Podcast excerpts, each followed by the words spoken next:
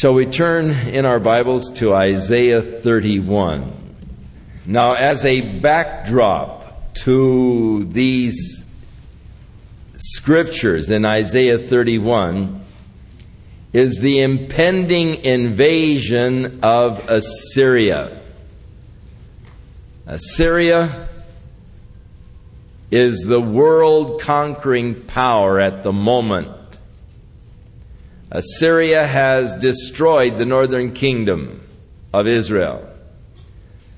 Assyria has destroyed Syria, has conquered over Babylon. And now the Assyrian troops are moving in a massive invasion of the southern kingdom of Judah, having taken some of the cities of Judah already. And there is pressure against Hezekiah. And the pressure groups are seeking to have him to make an alliance with Egypt and to go down to Egypt and seek the help of the Egyptians against this Assyrian invasion. And so Isaiah is saying, No, your strength is in standing still and doing nothing. God is going to deliver you from the hand of the Assyrian. Don't trust in the arm of flesh, trust in the Lord. And so, as a backdrop to this, is this pressure group that is moving towards an alliance with Egypt to withstand this Assyrian invasion.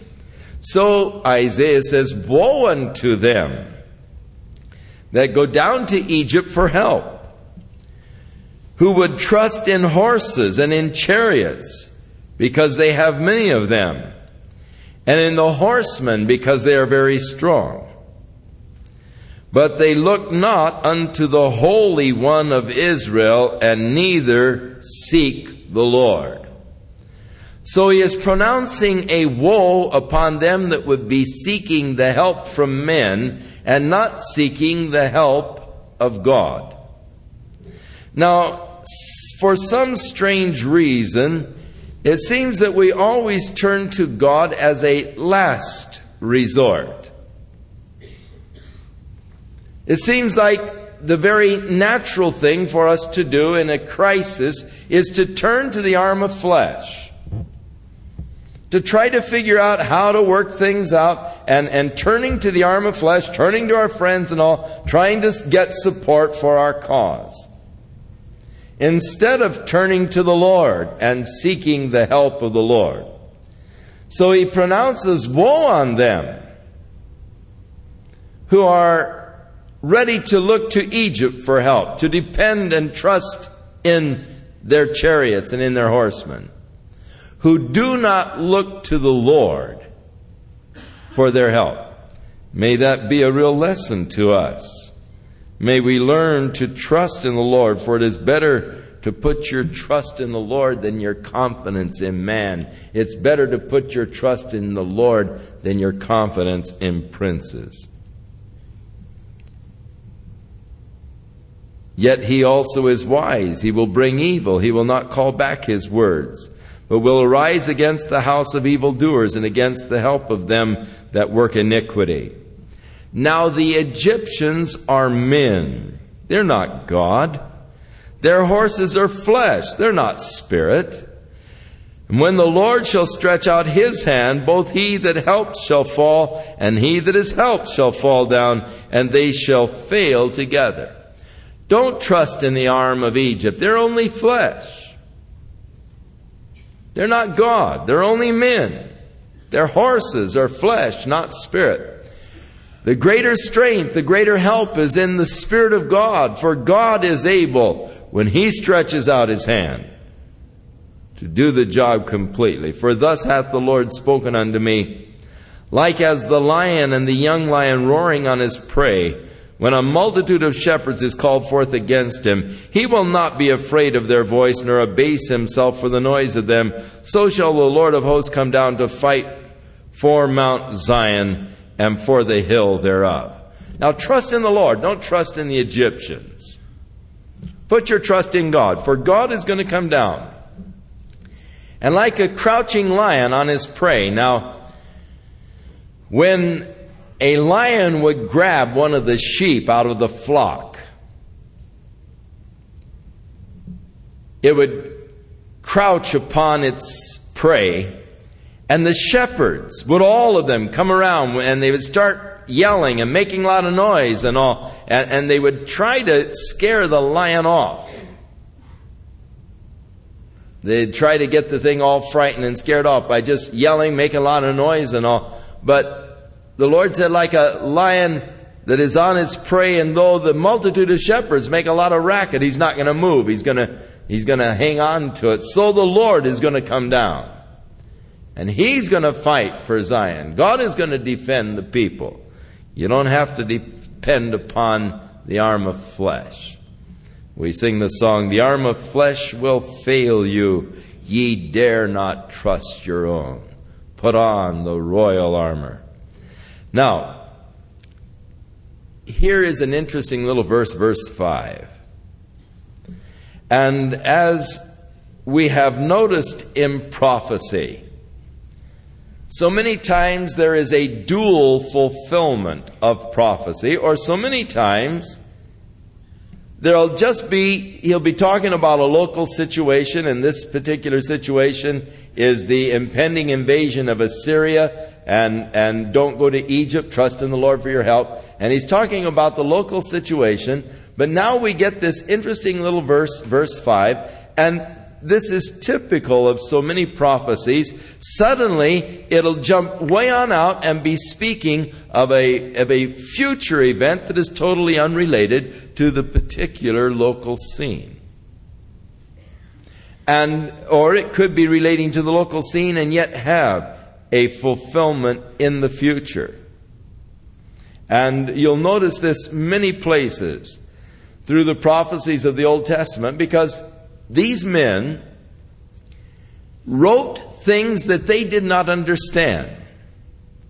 In the New Testament, it said that these prophets really desired earnestly to look into these things, but they were hid from their eyes. They didn't really understand. They only wrote as God inspired them, not always understanding what they were saying. Now, when in the New Testament, you have many times a exposition from a remote prophecy of the Old Testament.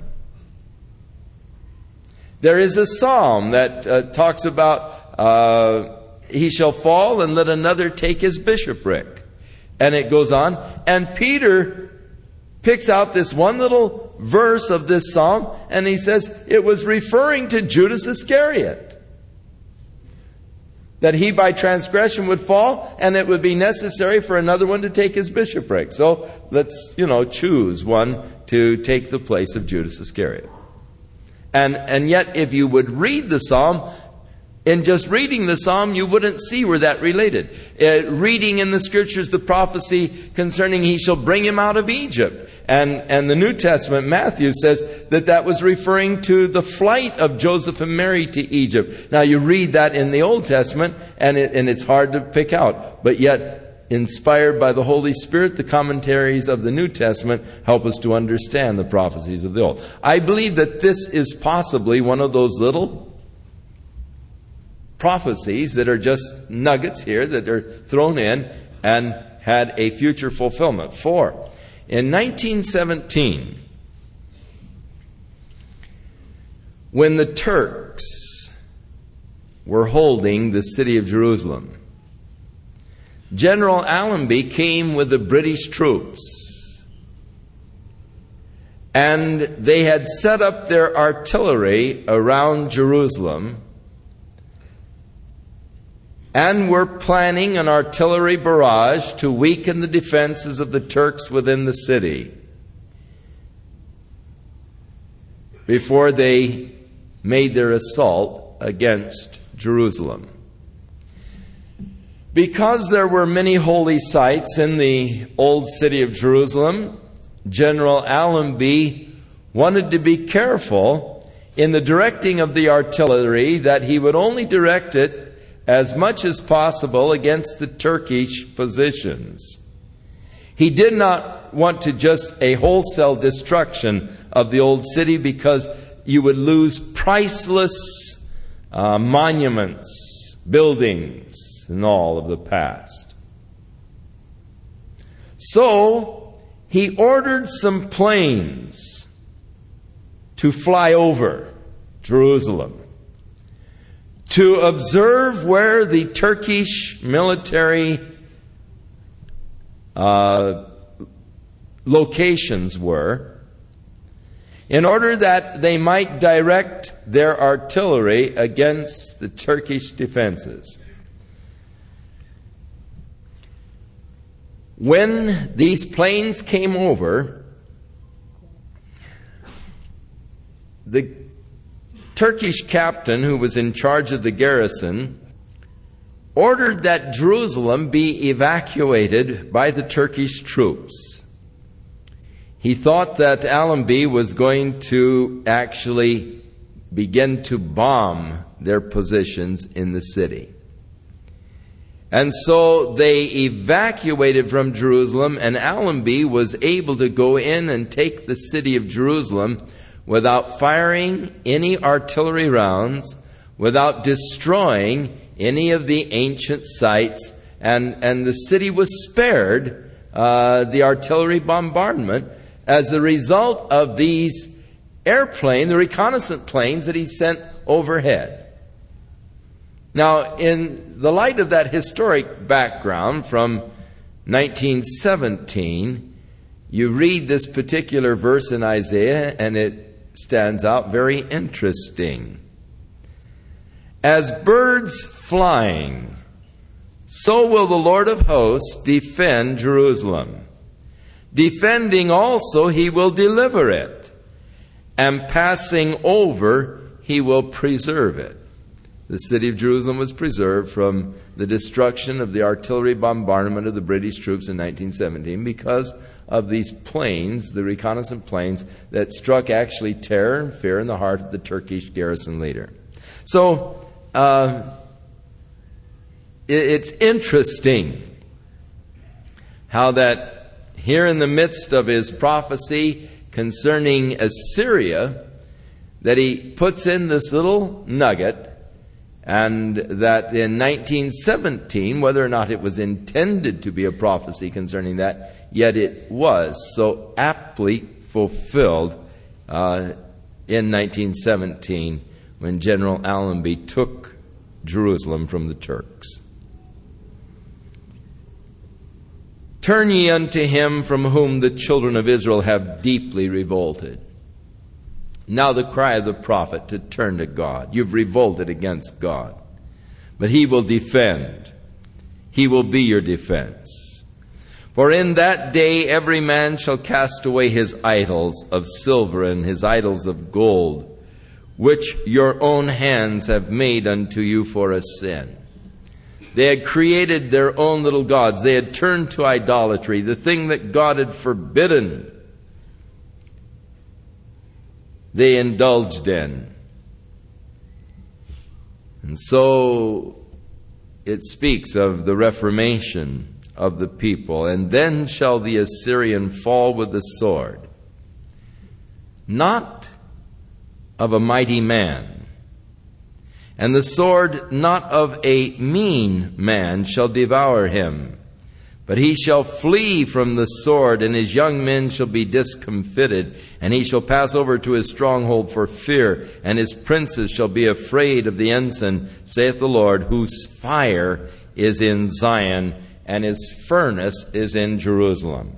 So here Isaiah is, of course, predicting uh, that God is going to destroy uh, these Assyrians, and uh, that uh, they don't need to go down to Egypt or to depend upon the Egyptians for help, but that in reality the Lord will destroy them, but not with the sword of man, but uh, God Himself is going to destroy them. Now, It is important uh, for understanding of the prophecy of Isaiah to really put it in its historic setting. And so, as a background to uh, this area, you should be reading uh, 2 Kings again, uh, beginning with chapter 17, probably, uh, which uh, begins with uh, the destruction of the northern kingdom by Assyria, and then 18, which begins with the reign of Hezekiah, and then the, the threats from the Assyrian uh, Sennacherib uh, sending his threats against Hezekiah and so forth. In the 19th chapter, verse 35 of 2 Kings, we read, And it came to pass that night that the angel of the Lord went out and smote in the camp of the Assyrians a hundred and eighty-five thousand. And when the people in Jerusalem arose early in the morning, behold, they looked out and they were all dead corpses. And uh, it, Sennacherib, the king of Assyria, departed and he returned and he dwelt at Nineveh. And it came to pass as he was worshipping in the house of Nisroch his god, that Adrammelech and Sharezer his son smote him with the sword, and they escaped into the land of Armenia, and Esarhaddon his son reigned in his stead. So uh, here the prophecy of Isaiah uh, before it happened, and of course then in Second Kings you can read of how this prophecy was fulfilled. The Assyrians fell but not with the sword of a mighty man, but with the sword of an angel of the Lord, who in the one night destroyed 185,000. Now, brings up the subject of angels, which were created before man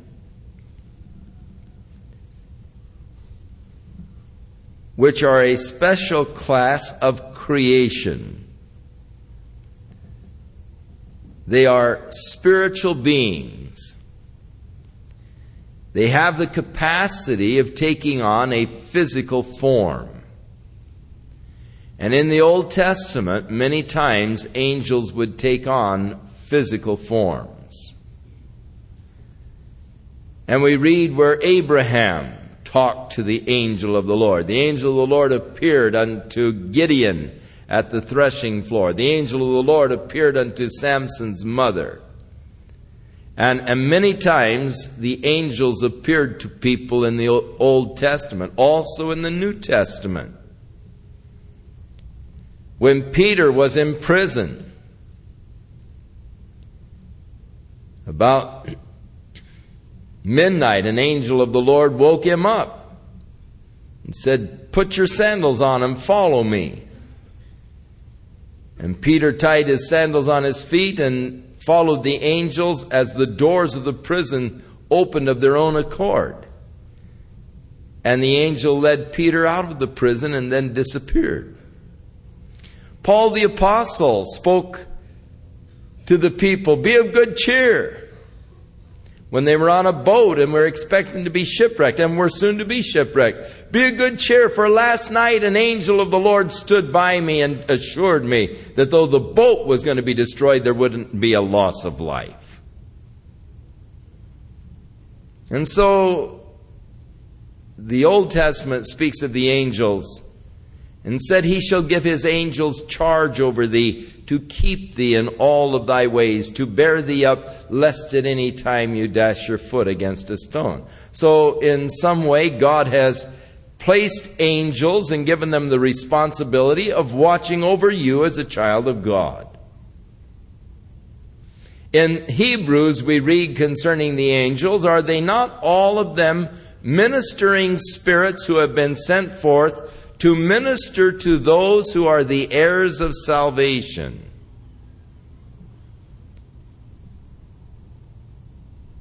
Satan at one time was an angel of God. He rebelled against the authority of God. There are indications that when Satan rebelled that a third of the angels in heaven rebelled with him in Revelation chapter 13 or chapter 12, he saw the dragon And with his tail he drew a third part of the stars of heaven. The stars of heaven is a appellation for angels many times.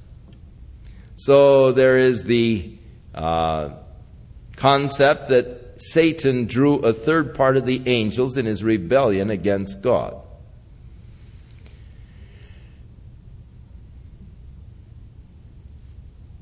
They are spirit beings. They remain to us today much of a mystery, but many otherwise unaccountable phenomena can be explained by the uh, presence or power of angels.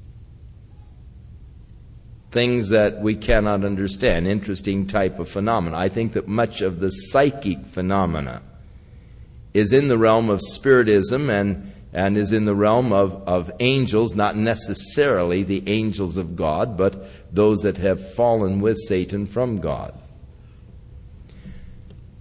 Now, when the angels fell, because they rebelled against the authority of God and followed Satan, God prepared a place where they are ultimately to be incarcerated. There is also a place of temporary incarceration known as the abussos in Greek, translated many times the pit or the bottomless pit.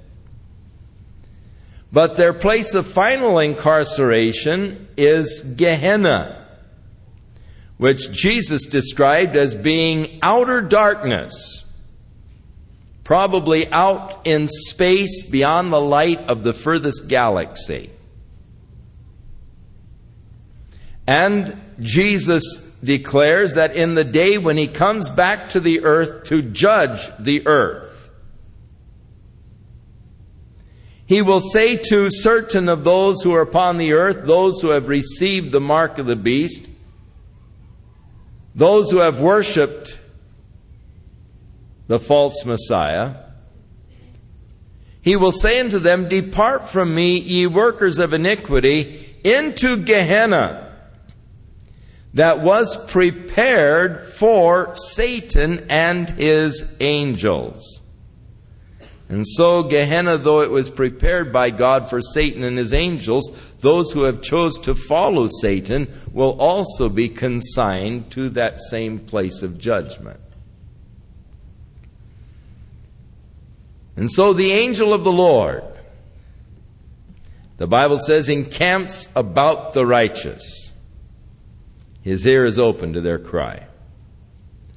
And yet we are not to pray to angels. Let no man deceive you concerning a false sense of humility by praying to angels. We are not to worship angels. When John tried to bow down to the angel that was giving him the revelation, he said, Stand up. I'm a man just like you are. I'm, I'm in the same class as you are. I'm just a servant of God. Don't worship me, worship God. Most of the time, at the appearance of the angels, to men, the effect upon men was that of, of fear. And so they were always saying, Fear not. Two of the extraordinary angels seem to be Gabriel and Michael. Michael is called that strong prince. Gabriel, it seems, was in charge of the arrangements for the birth of Christ. Gabriel appeared to John the Baptist father Zacharias. He also appeared to Mary to announce to Mary the fact that she was to be the mother of the Christ child. He appeared 600 years earlier to Daniel, given to Daniel the prophecy by which the day that the Messiah would come was prophesied. So they are interesting beings. They surround the throne of God. There is one class of angels known as the cherubim who surround the throne of God, cease not day or night, saying, Holy, holy, holy, Lord God Almighty. It'll be very interesting and fascinating for us to discover the facets of these angels when we get to heaven. Our knowledge of them at the present time is very limited. But yet, the Bible speaks of them and even tells us to be careful to entertain strangers. You never know but what you might be entertaining an angel without knowing it.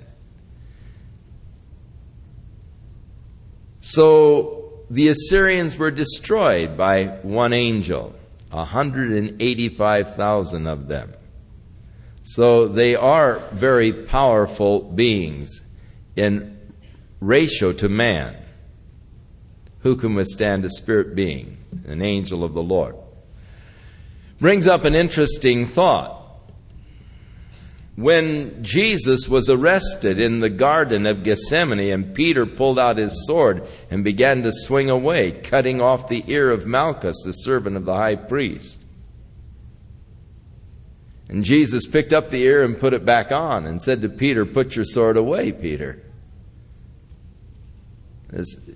He said, Don't you realize that if I wanted to at this moment, I could call for 10,000 angels to deliver me out of their hand? I don't need your help, Peter. So oftentimes we think God needs our help, don't we? Now let's help out the Lord. The Lord says, Hey, Peter, I don't need your help. I could call for 10,000 angels to deliver me. Now, if one angel smote 185,000 Assyrians in one night. Can you imagine what a legion, 10,000 angels could do? Now that's why when God speaks of this coming situation with Russia, and you think, oh, how could Israel ever withstand Russia and all? You don't have to worry about Israel.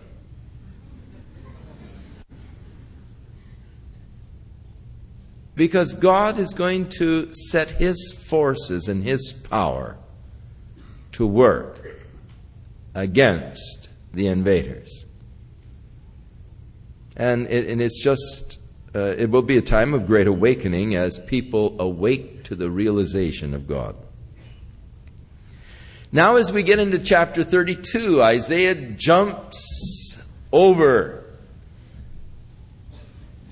a couple of millennia at least.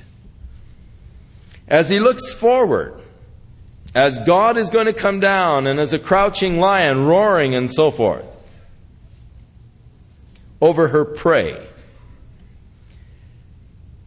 In verse 4, going back to chapter 31, as the Lord of hosts shall come down to fight for Mount Zion and for the hill thereof, he is likened unto a lion, a young lion that is roaring on his prey. When you turn to the book of Revelation and you read there of the return of Jesus Christ,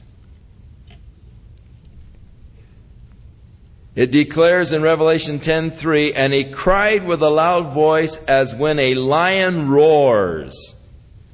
And when he has cried, the seven thunders uttered their voices. So Christ in his returning is going to let forth a great cry like a lion that is roaring.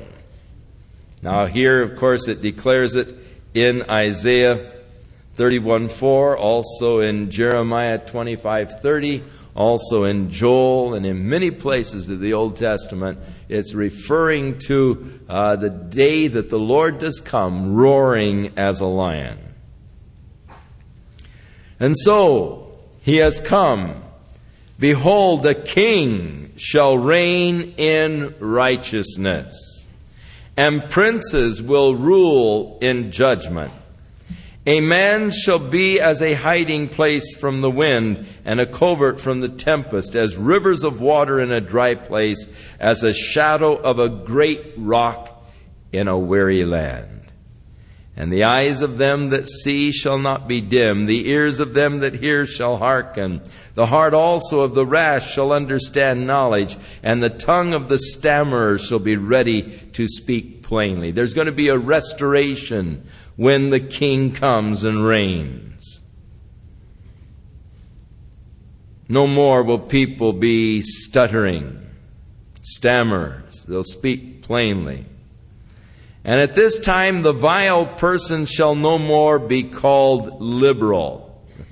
I think that that's a very interesting verse because we hear of liberals today. And for the most part, especially a theological liberal, is an extremely vile person. But yet they, they sort of hide behind the term of, well, I'm a liberal. And they, they use that as a covering for their vileness.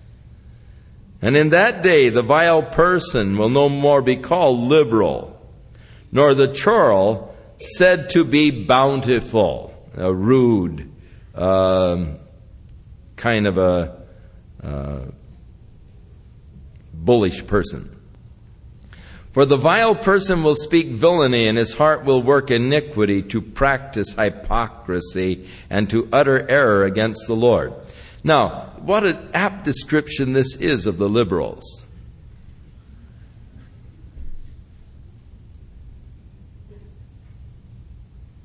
Their hearts are seeking to work iniquity and to practice hypocrisy.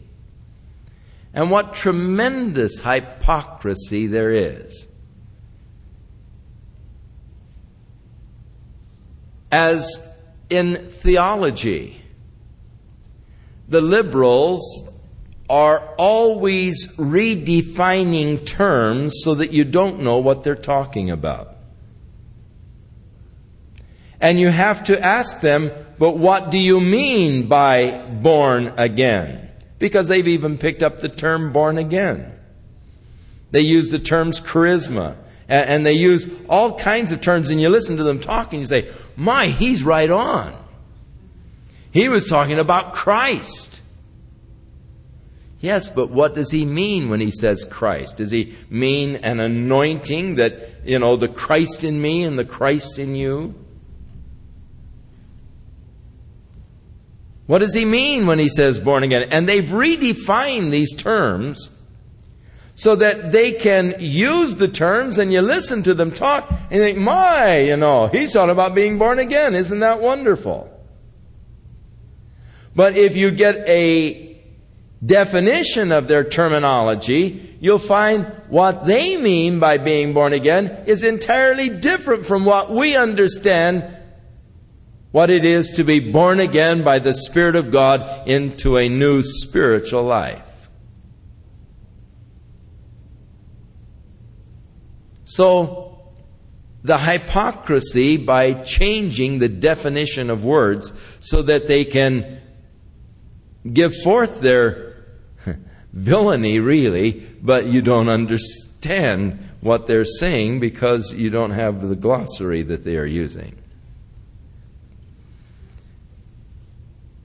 but they seek to utter error against the Lord, to make empty the soul of the hungry, and will cause the drink of the thirsty to fail.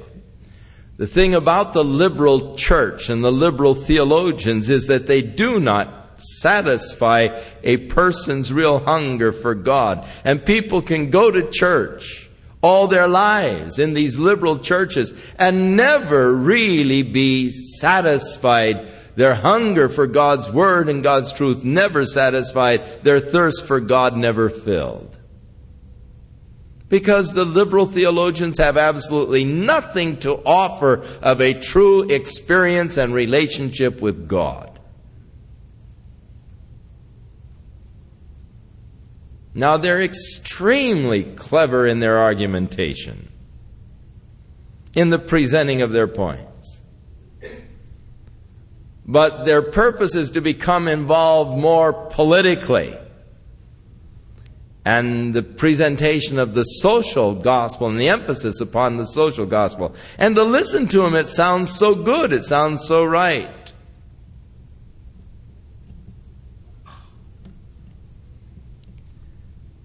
And here Isaiah is speaking of the day when the king comes. And these liberals will be called what they really are. The instruments also of the churl are evil. He devises wicked devices to destroy the poor with lying words. Even when the needy speaketh right. But the liberal deviseth liberal things, and by liberal things shall he stand. Rise up. Now, he, beginning with verse 9, he turns now the attention and the thought to the women at this particular time in Jerusalem. And let me say that women are usually the true barometer of the moral state of a nation. Women are the ones who usually set the moral standards. And when the women become corrupted in their moral standards, there's nothing left. And so the prophet speaks out again, as he did in an earlier chapter, against the women in Jerusalem. Rise up, ye women that are at ease, hear my voice. Ye careless daughters, give ear to my speech. Many days and years shall be troubled. You careless women, for the vintage shall fail, the gathering shall not come. Tremble, ye women that are at ease. Be troubled, ye careless ones. Strip yourselves, make bare, and put on sackcloth on your loins. In other words, the time has come really not to just be looking for pleasure and ease, but to really be seeking God and turning to God.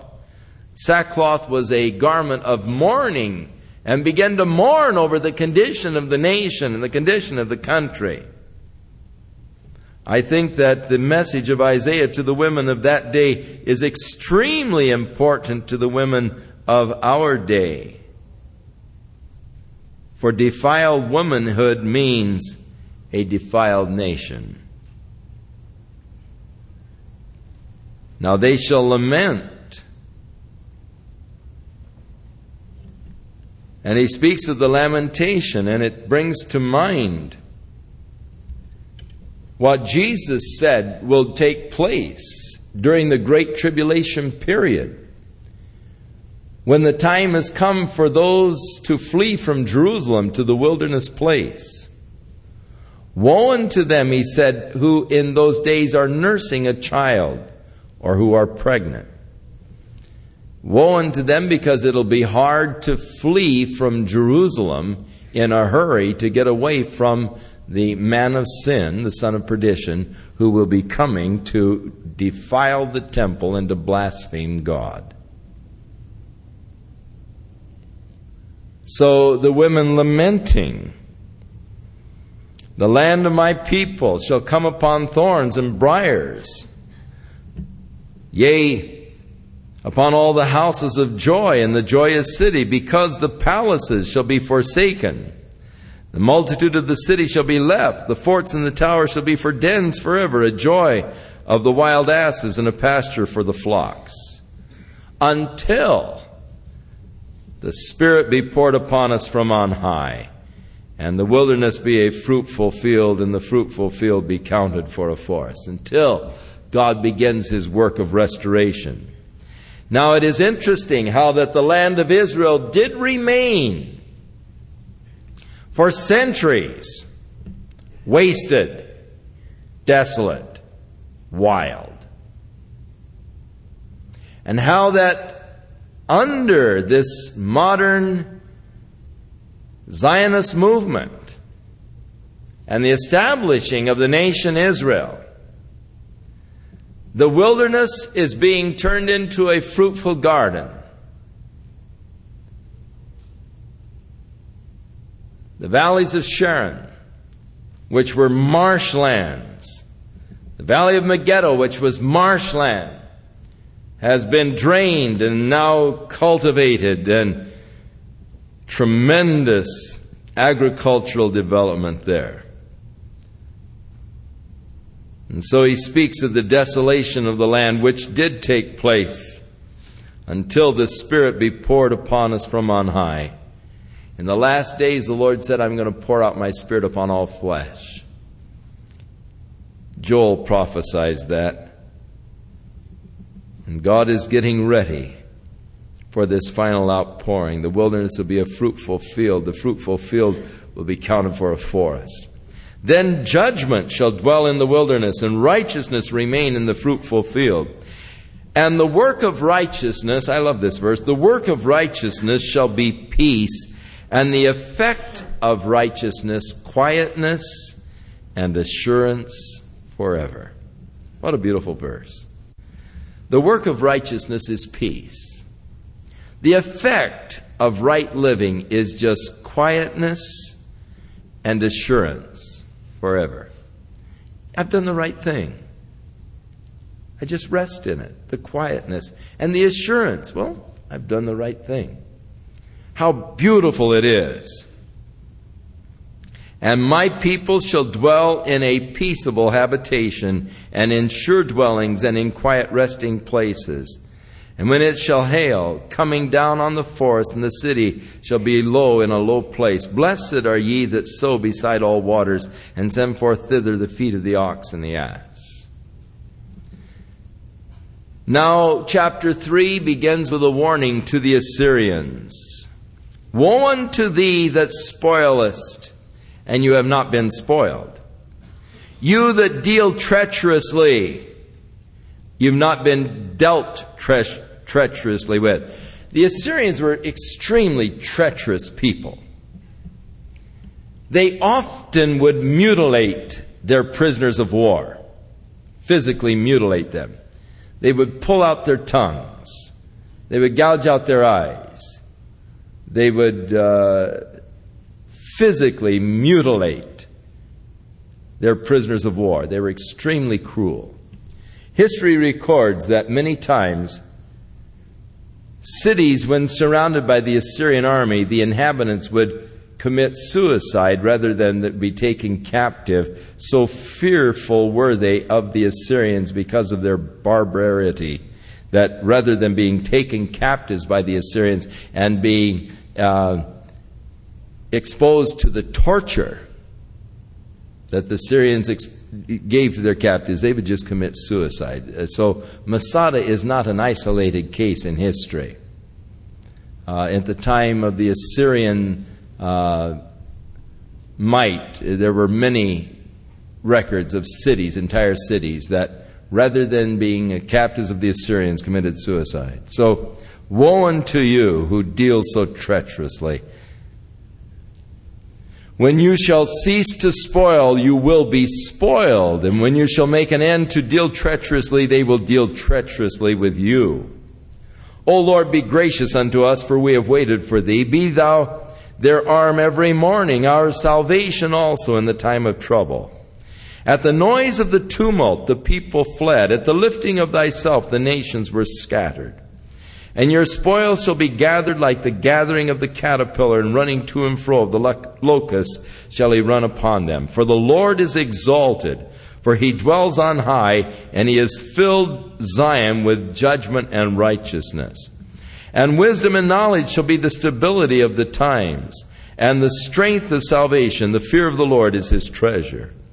Behold, their valiant ones shall cry without. The ambassadors of peace shall weep bitterly. The highways lie waste. The wayfaring man ceases. He has broken the covenant. He has despised the cities. He regards no man. He's talking about how the Assyrians have come and taken many of the cities already of Judah, and how the highways of Judah lie waste. The earth mourns and languishes. Lebanon is ashamed and hewn down. Sharon is like a wilderness. Bashan and Carmel shake off their fruits. And now will I arise, saith the Lord. Now will I be exalted. Now will I lift up myself. For you shall conceive chaff. You will bring forth stubble. Your breath as fire shall devour you and the people shall be as the burnings of lime, and as thorns cut up shall they be burned in the fire. Hear ye that are far off, for what I have done that ye are near acknowledge my might. God said, I'm going to burn them in my fire.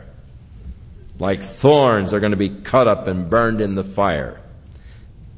And so, at the destruction of the Assyrians, the effect upon those in Jerusalem, the sinners in Zion are afraid. Fearfulness has seized the hypocrites. Who among us shall dwell with the devouring fire? Who among us shall dwell with everlasting burnings?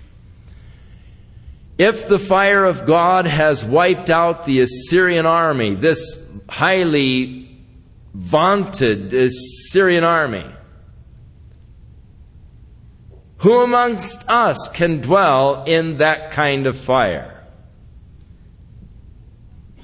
The sinners become fearful and afraid, the hypocrites filled with terror when they see the effect of God's fire against the Assyrians. In Hebrews, we read, Our God is a consuming fire.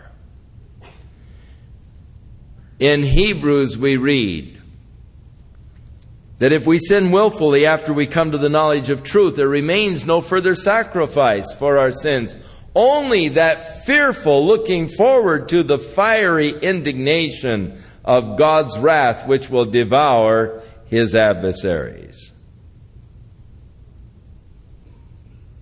The fire of God Now, the fire of God to us as children of God is not something that we fear. Beloved, consider it not strange concerning the fiery trials which are to try you, as though some strange thing has happened unto you. God puts us through the, through the fire, but it is the refining fire whereby God is purging out from our lives the dross in order that we might be pure. When we come to Jesus Christ, we have all of our hang ups. We have all kinds of impurities within our lives. And so God puts us through the fire in order that He might burn out these impurities. We go through the testings, we go through trials, but God has a purpose in the testings and trials of refining us and making us pure, even as He is pure. And so I am in the fire of God. But because I am a child of God, the fire of God is only refining me and taking away the impurity from my life. You are in the fire of God, whoever you may be, sinner, Christian alike. If you are a sinner, the fire of God is devouring and destroying and will ultimately destroy you.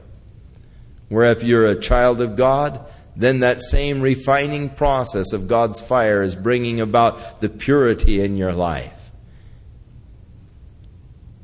Who amongst us can dwell in the devouring fire? The answer He that walks righteously, he that speaks uprightly, he that despises the profit off of other people's ills or oppressions. He that refuses to take bribes, who will not listen to evil and shuts his eyes from seeing evil. For he shall dwell on high. His place of defense shall be the munitions of rocks. Bread shall be given him. His waters shall be sure. And thine eyes shall see the king in his beauty. Oh, how I long to see the king in his beauty and in his glory. Jesus prayed, Father, I pray for these that have been with me, that they might see me with the glory that I had with thee before the world ever existed. And not only for these do I pray, but for all of those that will believe upon me through their witness. What is the Lord's desire? That you might see him in his glory and see the King in his beauty. We have seen him in his humiliation. We have seen him as he was despised and rejected. But his desire is that we might also see him in the glory that he had with the Father before the world ever existed, and they shall see the King in his beauty. And they shall behold the land, the promised land, the kingdom of God that was very far off. Thine heart shall meditate terror. Where is the scribe? Where is the receiver? Where is he that counted the towers? Thou shalt not see a fierce people, a people of deeper speech than thou canst perceive, of a stammering tongue thou canst not understand. Look upon Zion, the city of our solemnities. Thine eyes shall see Jerusalem, a quiet habitation, a tabernacle that shall not be taken down. Not one of the stakes thereof shall ever be removed, neither shall any of the cords thereof be broken. But there the glorious Lord will be unto us a place of broad rivers and streams, wherein shall no galley with oars, neither shall a gallant ship pass thereby. For the Lord is our judge, and the Lord is our lawgiver, and the Lord our king. He will save us. It speaks of that glorious day when Jesus will come and establish the kingdom of God upon the earth, and he will reign there in Mount Zion. And when Jesus comes, actually, there's going to be a tremendous earthquake that will split the Mount of Olives in two. It is going to open up a subterranean river that will flow out from Jerusalem, out from the throne of Jesus Christ. There in Jerusalem, this subterranean river, which will break into two rivers one flowing to the Mediterranean and the other flowing down to the Dead Sea. And when the river flows into the waters of the Dead Sea, the waters of the Dead Sea will be healed so that it will no longer be a Dead Sea, but it will become a center of fishing industry as they dry their nets around the area of Engedi. And so Ezekiel prophesied of this river that flowed forth from the throne of God and, and how he measured the river in the depth. It was so deep he couldn't walk across as it made its way down towards uh, the Dead Sea. Isaiah also, in another prophecy, speaks of this same river. The glorious Lord will be unto us a place of broad rivers, not where ships navigate, not like the river Euphrates or the Tigris where the ships navigated on it. But the Lord is the judge, He's the lawgiver, He's our king, and He will save us. Thy tacklings, speaking in terms of shipping, now are loosed. They could not well strengthen their mast, they could not spread the sail. Then is the prey of the great spoil divided, and the lame take the prey. And the inhabitant shall not say, I am sick. The people that dwell therein shall be forgiven their iniquity. Oh, how happy is the man whose sins are covered, whose transgressions are forgiven. But before the great day of the Lord comes, before Jesus sets up his kingdom, before he reigns there in Jerusalem, the nations of the earth are going to experience the most horrible bloodbath that has ever taken place in the history of man. And so, chapter 34, he sees now this horrible bloodbath of the nations before the reign of Christ. Come near, ye nations, to hear. Hearken, ye people. Let the earth hear and all that is therein, the world and all of the things that come forth of it. For the indignation, a term that is used in the Old Testament for the great tribulation period. The indignation of the Lord is upon all nations, or the wrath of God, the great tribulation. His fury upon all of their armies. He hath utterly destroyed them.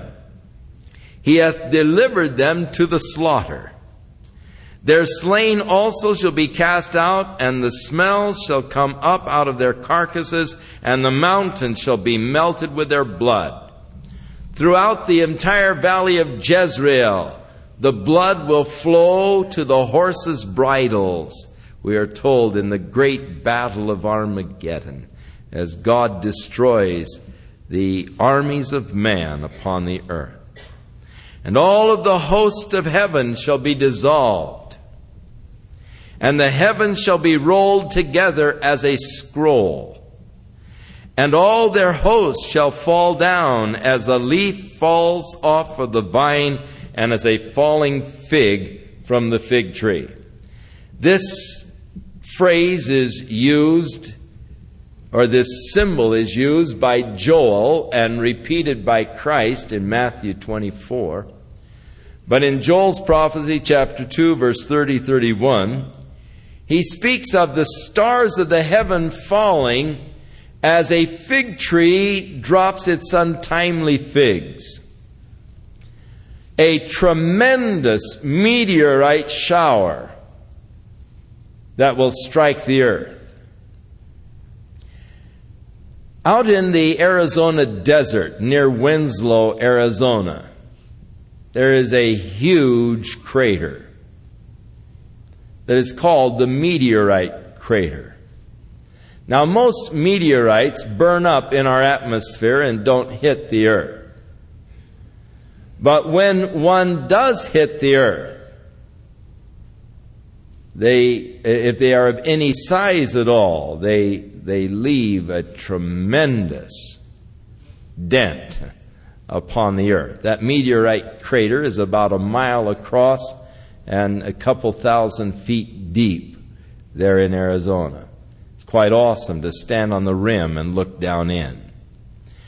In 1906, there was a meteorite that hit in Siberia that leveled the pine trees for miles like they were toothpicks. In fact, so great was the destruction of that meteorite in Siberia that some scientists believe that it was perhaps composed of antimatter. For it is hard to conceive of devastation that extensive from just a plain meteorite, and so they believe that perhaps it was of antimatter. Now, antimatter would be uh, a molecular structure that is opposite to what we generally know as atoms, where you have the uh, proton in the heart, uh, the nucleus of the atom with the electrons revolving around it. In uh, the uh, antimatter, it would be neut- uh, the electrons in the nucleus with the uh, protons revolving around it.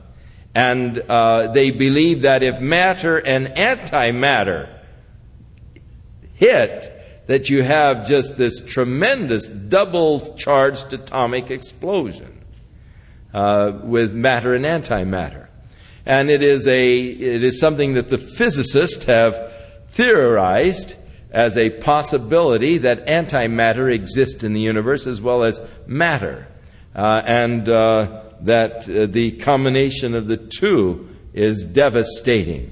And some have even suggested that, that meteorite uh, that hit Siberia in about 1906 was of antimatter and thus explain the tremendous devastation that was caused. But imagine the devastation that will come when, when there comes the meteorite shower upon the earth that just really uh, begins to, you know, create these huge, awesome craters.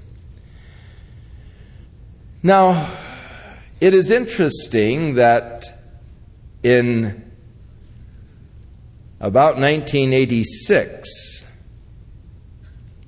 we are anticipating the return of Halley's Comet.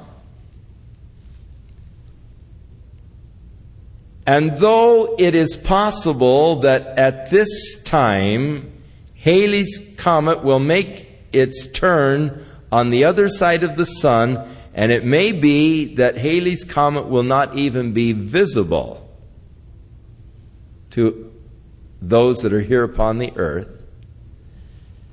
Yet, the big concern of the scientists concerning Halley's Comet is not how close it's going to approach to the earth, but the fact that every time Halley's Comet comes along, it leaves all kinds of debris in our solar system.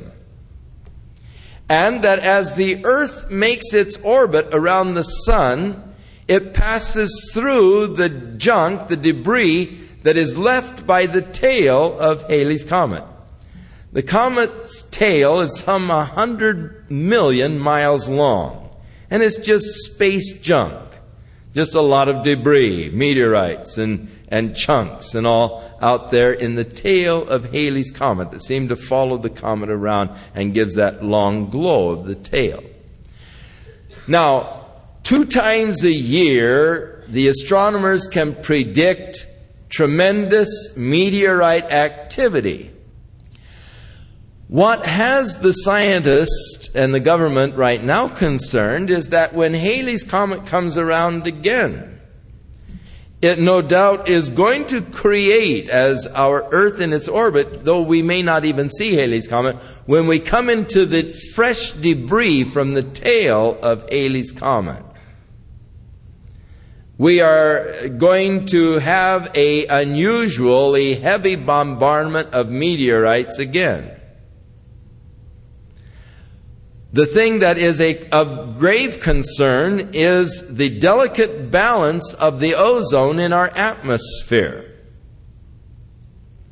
Already, because of the fluorocarbon gases that have neutralized the ozone and turned it into a nitric oxide, and the blanket has been heavily depleted, what they are fearful of is a further depletion by the unusually heavy bombardment of the meteorites from the tail of Halley's Comet, and it may be sufficient to deplete the ozone blanket to the degree that the earth will be subjected at that time to extra heavy ultraviolet radiation from the sun which will cause exposure to the sun to give you a violent burn and ultraviolet radiation rash. Now, last year in one of the water baptismal services where I was out in the water for a prolonged period of time, I got an ultraviolet radiation rash because of my length of time there in the water, the exposure to the sun, because the ozone blanket is being depleted constantly. Our uh, atomic testing, atmospheric testing of atomic weapons had an effect upon the ozone blanket. The SST has an effect upon the ozone blanket, as do meteorites and as do the fluorocarbon gases used in the sprays. And though the United States has more or less created laws against the fluorocarbon gases, the other nations of the world haven't. And they still use the fluorocarbon aerosprays and all. Now, with the depletion of the ozone, it then creates this condition with the ultraviolet rays of the sun and the burning that you get, which all is interesting from a prophetic standpoint. Because the Bible speaks of this time when there's going to be a heavy meteorite shower.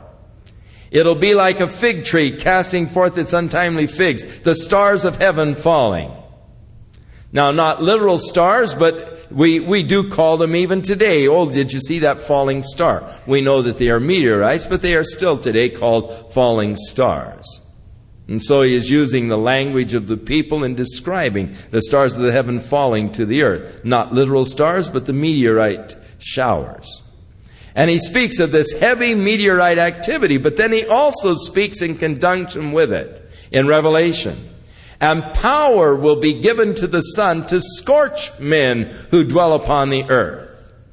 And men will become blistered and all as a result of the scorching of the sun.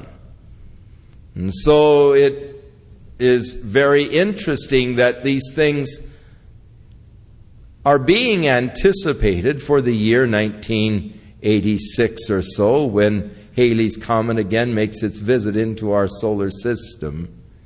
And if, and, and of course, right now there is an intensive scientific um, project to seek to determine what effect the debris of the tail of Halley's Comet will have upon the ozone blanket around the Earth. A, a group of scientists have been commissioned by the President uh, to study this particular uh, phenomena and its possible effect upon the Earth. Um, who knows? You know, but it, it's just food for thought. Put that in your uh, little computer and work on it. So the host of heaven will be dissolved. The heavens shall be rolled together as a scroll, and all of the hosts shall fall down, as a leaf falls off from the vine, and as a falling fig from the fig tree. For my sword shall be bathed in heaven. Behold, it shall come down upon Idumea, the area of Saudi Arabia today, and upon the people of my curse to judgment. The sword of the Lord is filled with blood. It is made fat with fatness, and with the blood of lambs and goats, and the fat of kidneys of rams. For the Lord hath a sacrifice in Bozrah, which was one of the chief cities of Edom, and a great slaughter in the land of Idumea. Idumea. And the unicorn shall come down with them, and the bullocks and the bulls, and their land shall be soaked with blood, and their dust made fat with fatness. For it is the day of the Lord's vengeance, and the year of recompense for the controversy of Zion. God's vengeance, his year of recompense for the controversy of Zion or Jerusalem. Now, it is interesting, of course, that Saudi Arabia has been the main financier of the armaments for the Arab states to attack Israel.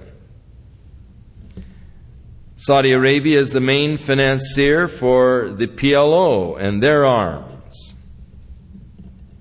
And Saudi Arabia has been the financial backer behind the attacks against Israel. God speaks about the day of the vengeance and the recompense for Zion.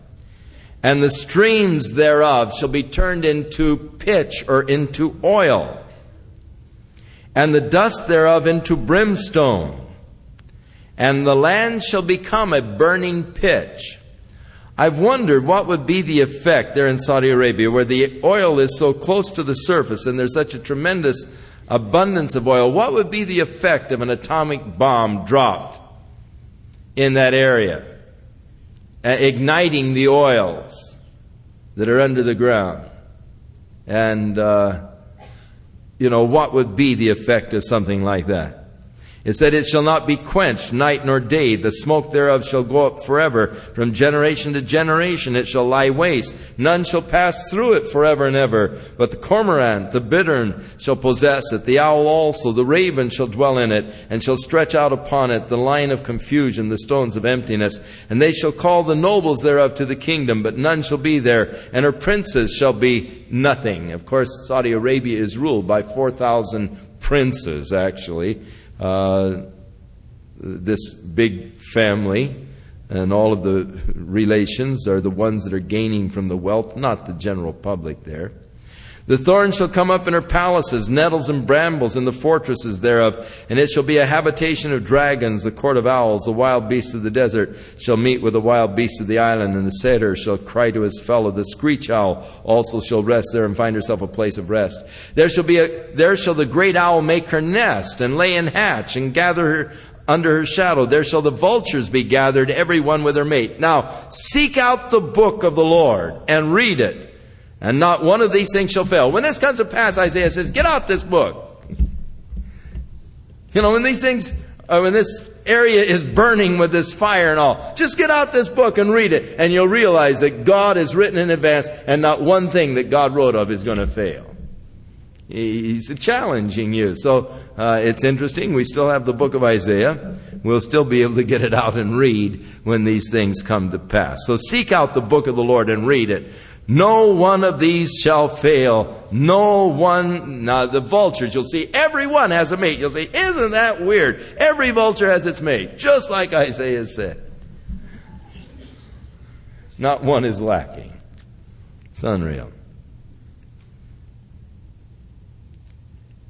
For he has cast his lot for them, his hand has divided it unto them by line, and they shall possess it forever from generation to generation. Now, chapter 35 is out of the darkness into the light, out of the tribulation into the kingdom, the glorious day of the Lord to which we look forward to in chapter 35. Oh, what a glorious chapter as it speaks of the earth and its conditions when Jesus comes and establishes God's kingdom and he reigns upon the earth. For at that time the wilderness and the solitary place shall be glad for them.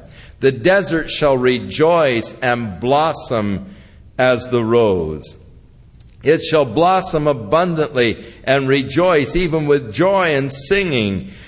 The glory of Lebanon shall be given unto it, the excellency of Carmel and Sharon, and they shall see the glory of the Lord and the excellency of our God. For the earth will be restored to its Edenic glory, and even in the desert and wilderness places they will no longer exist upon the earth at that time.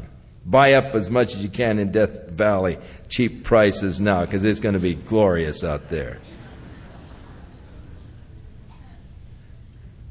Strengthen ye the weak hands, confirm the feeble knees. Say to them that are of a fearful heart, Be strong, don't be afraid. Behold, your God will come with vengeance, even God with a recompense, and he will save you. Then the eyes of the blind shall be opened, and the ears of the deaf be unstopped. Then shall the lame man leap as a deer, and the tongue of the dumb will sing. The glorious restoration of God. You see, you do not see the world as God intended it or created it. You see a world that is suffering as a result of man's rebellion and sin. You do not see man as God intended him, with his physical ailments and impairments with a deafness, blindness, handicaps. God did not intend that. And in the kingdom age, these things will not be. How can a God of love allow a child to be born blind? How can a God of love allow a child to be born deaf or something? Hey, wait a minute. This world is presently under Satan's control who has rebelled against God. Jesus came to redeem the world back to God, and the day is coming when He is going to take His purchased possession unto Himself. And when He does, you'll see the world that God intended, and it'll be a world without suffering. It'll be a world without pain. It'll be a world without physical weaknesses, impairments of any sort. For the lame will be leaping as a deer the blind will see, the dumb will be singing the praises unto the Lord, and the ears of the deaf will be unstopped. For in the wilderness shall waters break out, and there will be streams in the desert. And the parched ground shall become a pool, and the thirsty land springs of water. In the habitation of dragons where each lay shall be grass with reeds and rushes. And a highway shall be there, and a way, and it shall be called the way of holiness. And the unclean shall not pass over it, but it shall be for those, the wayfaring men, though fools, they will not err therein. No lion shall be there, nor any ravenous beast shall go upon thereupon. It shall not be found there, but the redeemed shall walk there. Men will live in safety. No longer will the beast be ravenous. The lion will lie down with the lamb, and a little child will eat the, lead them, and lion will eat ox or grass like the oxen.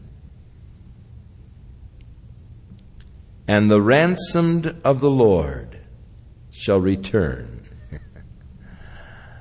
Return with Jesus Christ, and they'll come to Zion, to Jerusalem, with songs of everlasting joy upon their heads and they shall obtain joy and gladness, and sorrow and sighing shall flee away. Oh, the glorious day of the Lord, how we long for it. And our prayer is, O Lord, thy kingdom come, thy will be done in earth even as it is in heaven. Even so, come quickly, Lord Jesus. Oh, how I love this 35th chapter of Isaiah. The Lord gave me this chapter in a time of great need, personal need, in my own life. When my mother was with us and was dying, one day sitting there in the room, I said, God, I just can't take it. I was looking at those beautiful hands that had ministered so much to me. I could remember when I had a fever and those hands felt so cool on my forehead as she would wipe the perspiration off. I thought of all of the neat rolls pies, cookies, cakes that those hands had fixed. And my heart was just being wrung out within me, and I said, God, I can't take it. I can't stand to see my mother suffering like this. God, I need help. I need it now. And I grabbed the Bible and I opened it, and it opened to Isaiah 35. And I read of this glorious day that is coming. When the blind will see, the lame will leap as a deer, and the deaf will be hearing, and the dumb will be singing, and the glorious day of the Lord, gladness, a day of joy, sorrow and sighing gone. And oh, how the Lord ministered to me. It was just glorious. God just ministered to me in such a beautiful way.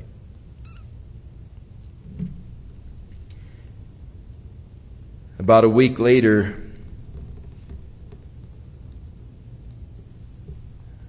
we took her to the hospital. And as she was lying there in a coma again, I just became sort of overcome with grief, realizing that I was losing this woman who was so dear and precious to me. I was going to miss all of those prayers by which my life had been strengthened and helped. And there in the hospital, I just said, God, I can't take it. I need help, Lord. I'm desperate. I need help. Please help me. And I grabbed the Bible that was there in the hospital room. Not, you know, if you grab the same Bible, you say, well, your Bible just falls open to Isaiah 35, you know. But it was a different Bible completely, one that was there in the hospital room. I grabbed it and I just opened it up, Isaiah 35.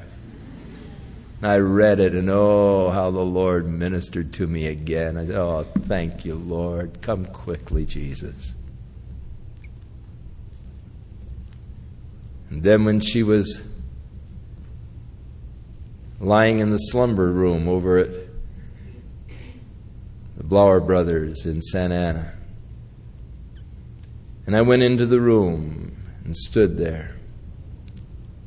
And I realized that this was it. My mom's gone. And I just, the rest of the family had gone out, and I was there by myself.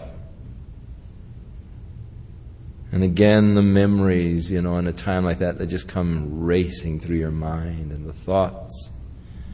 And again, I just sort of became overcome and choked up and said, God, I just need help. Please, Lord, I need help. Strengthen me, Lord. I, I just need your touch. I need your help. And I grabbed the Bible that they had set there in the room and I opened it up. Isaiah 35. I said, I've got the message, Lord. I've got the message. And so Isaiah 35 is a special chapter to me. God has so ministered to me through that chapter. And that is the longing of my heart tonight is for the fulfillment of God's promise, the glorious kingdom age.